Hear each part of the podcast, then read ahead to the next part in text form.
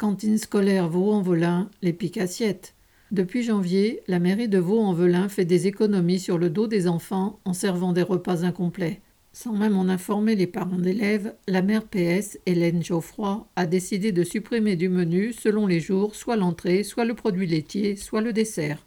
Dans cette ville populaire, le repas pris à l'école est pour certains enfants le seul équilibré de la journée. Avec cette mesure, ils devront se serrer la ceinture. Cette mesure choque d'autant plus qu'en décembre, face aux parents et enseignants qui se mobilisaient contre d'autres restrictions telles que la suppression des séjours scolaires et la baisse des dotations aux écoles pour le matériel, la municipalité avait répondu que c'était la seule solution pour ne pas augmenter le prix des repas de cantine.